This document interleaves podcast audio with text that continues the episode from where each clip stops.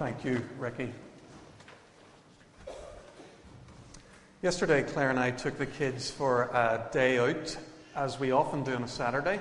And this time, the destination was the North Coast. So we thought we'd have a go at beginning to walk uh, what, what's called the Causeway Coastal Path. And we have a book that tells us how to walk it and a little bit about the stuff along the way.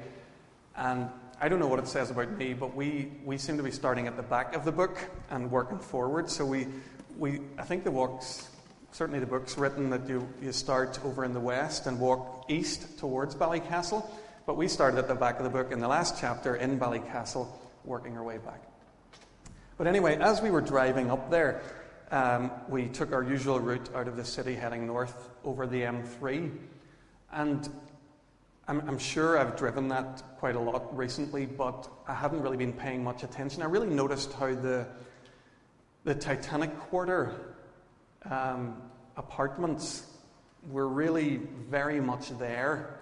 Uh, what had been just a, a, building site over the last few years, a sense of scaffolding and, and preparations, there's a real sense that, that these apartments and the other buildings uh, down in what they call Titanic Quarter are, are really there. I, I, have really enjoyed watching those going up. I, I just think it's a, a, wonderful transformation of what used to be quite an, an ugly uh, riverside down at the Lagan there. I want you to imagine a scenario with me for a second. A couple of a Christian couple and three other uh, Christian people are among the first to take an apartment in, in the Laganside complex the Titanic Quarter. Now, there's no church in that area, so while they live down there, they continue to commute out to suburban churches uh, in and around Belfast. In the early months, as people have been moving into those apartments, it's been a really great time to get to know people because people are new. Uh, they, they've needed each other's help, little, little bits of advice here and there. And these these handful of Christians have even found that they've occasionally had opportunities to explain that they go to church or, or even beyond that, that they have Christian faith. And, and they've had very natural meetings and conversations with, with their neighbours. The five of them have been talking together.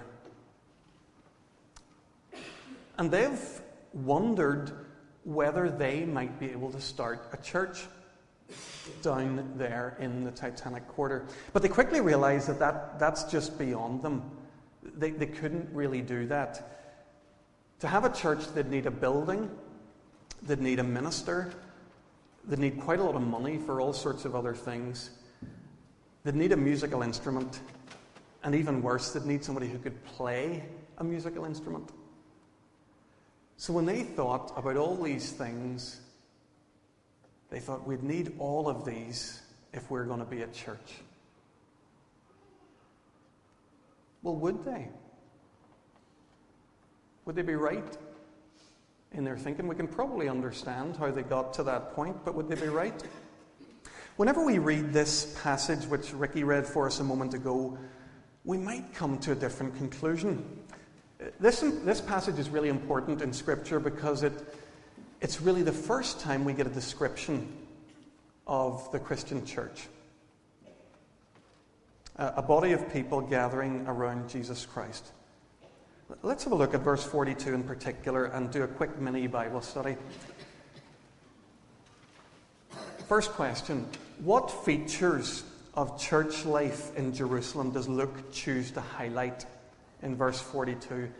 I'll give you a clue. There are four uh, that I'm noticing. What are the four things that he chooses to draw our attention to?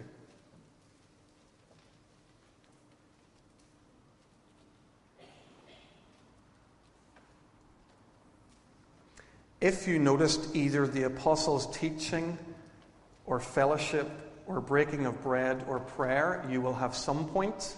And if you noticed all four, four points. Why, why has he chosen to focus on those?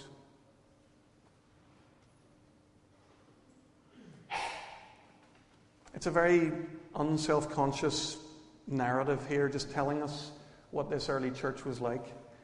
It seems to me that Luke has chosen to focus on these because he thinks these are the core activities of the Jesus community. This is the stuff that Jesus people do when they gather. Now, bear in mind, Luke's not writing this a few weeks later after the event. He's probably writing this decades after Pentecost, the events that we read of in Acts chapter 2.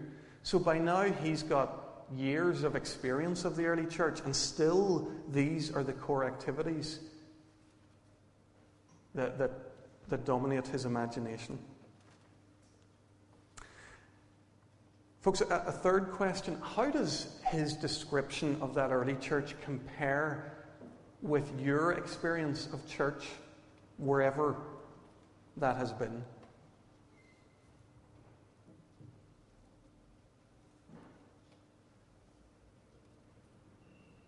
I can't answer for you, and I'm not going to put anybody on the spot by asking them to tell us. But certainly for me, if, if I'm honest, I look at Luke's description there, I see something quite simple and streamlined. And it feels to me like we have added a lot of non essential stuff, and we've allowed church to become a very, a very bloated uh, and institutional experience. A final question. Good question for the guys planning in the Titanic quarter. Do we need anything more than the four things that Luke talks about here to be a real church?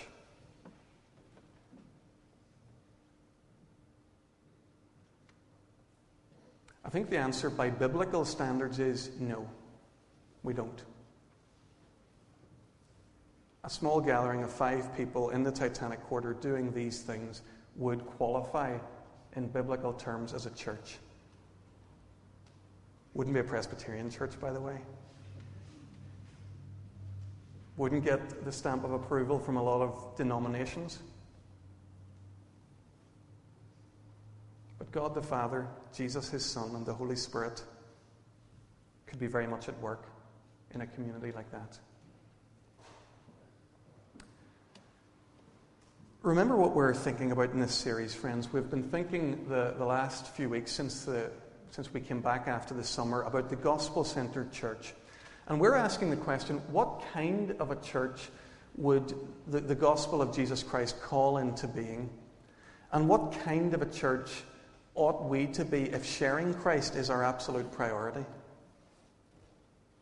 The three sermons I preached earlier in September, we saw that the gospel centered church is a place where mission is at the center, where mission is for everyone, and where mission is without walls. It happens everywhere, not just in a church building.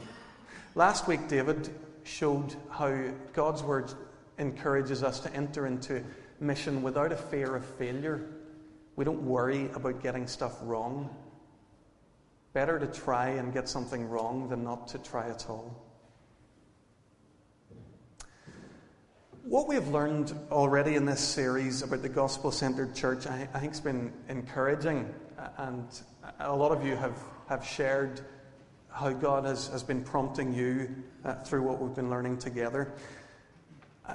I, I've been excited and encouraged too, but I personally feel I've still a long way to go. And maybe I could illustrate that for you by, by way of a question. It seems to me that our preconceived ideas of what church is run so deep that it's going to take some time and some hard thinking to, to really uh, address them and bring them into line with biblical reality. So, that question what do you think of when you think of church? Just allow that, just church in your mind, what, what are the images that spring to mind?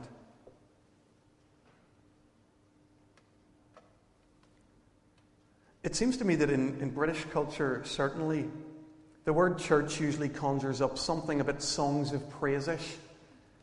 Um, traditional buildings, stained glass windows, polished pews. Church is about pulpits and, and dog collars and robes, membership, communion tokens, kirk session, congregational committee, orders of service, and organs. That's church, isn't it? That's what comes to mind. But are any of these essential to what church is? How many of those things I've just mentioned make it on the Luke's list of crucial elements of the church? Folks, do you see how we've come a long, long way from the simple, radical communities that gathered at first around Jesus Christ? I want to think with you just for a few more moments this morning about this early church. The Greek word for church, ecclesia, was, was a really common word. It just meant a crowd or a gathering. So you can read, for example, in Acts chapter 19, there's an angry crowd, and they're just about to pull Paul apart, limb from limb. And the word, the word's ecclesia. Now, maybe you'd say that's exactly the kind of thing churches do, so it all adds up.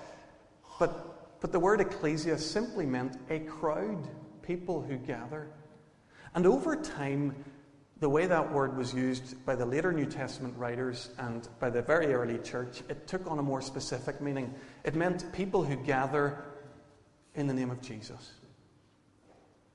People who gather to encourage each other to live out the life of Jesus. The one time that I'm aware of that the word ecclesia was used in the Greek translation of the Old Testament tells us about a time when, when the people of Israel gathered around Mount Sinai to receive the law.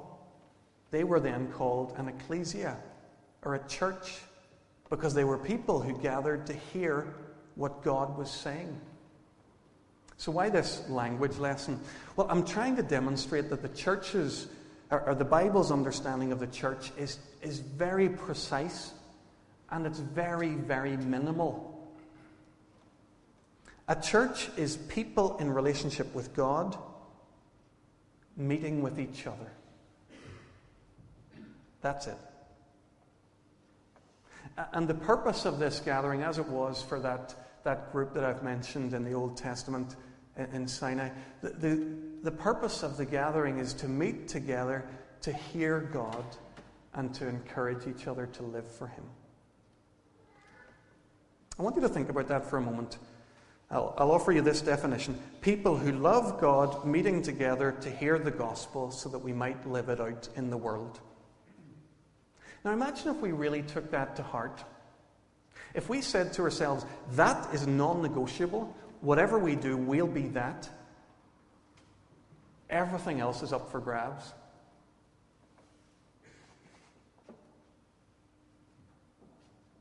Everything. So long as we do that, we can be very free and easy. We can be light on our feet. We can be responsive to what God's doing in and around us. So long as we do that.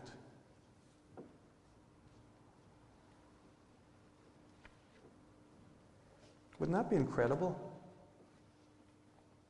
Church would no longer be the tail wagging the, the mission dog. It'd be the other way around. Rather than hindering our outreach, church would become a, a, place that, that, that inspires us for our outreach in the rest of our lives in this community.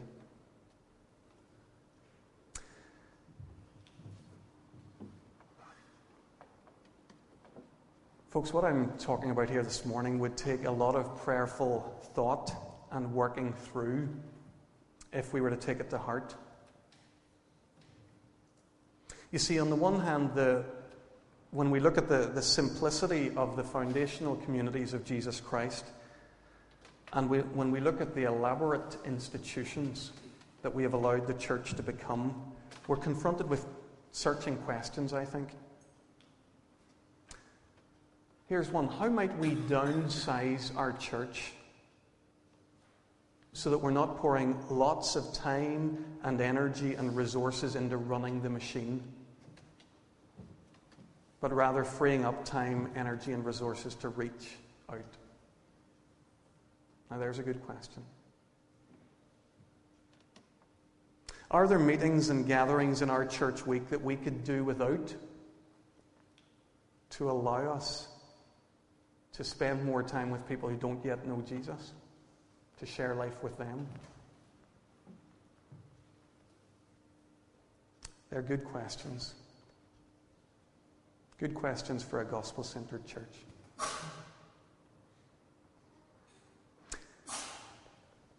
In this very brief look at one verse in Acts chapter 2 this morning, we've seen the essential simplicity of the Christian church. Luke talks about four basic elements, and, and we're doing some of that stuff right here and now. We're, we're meeting here this morning for fellowship. We've prayed and, and we will pray, talking to God.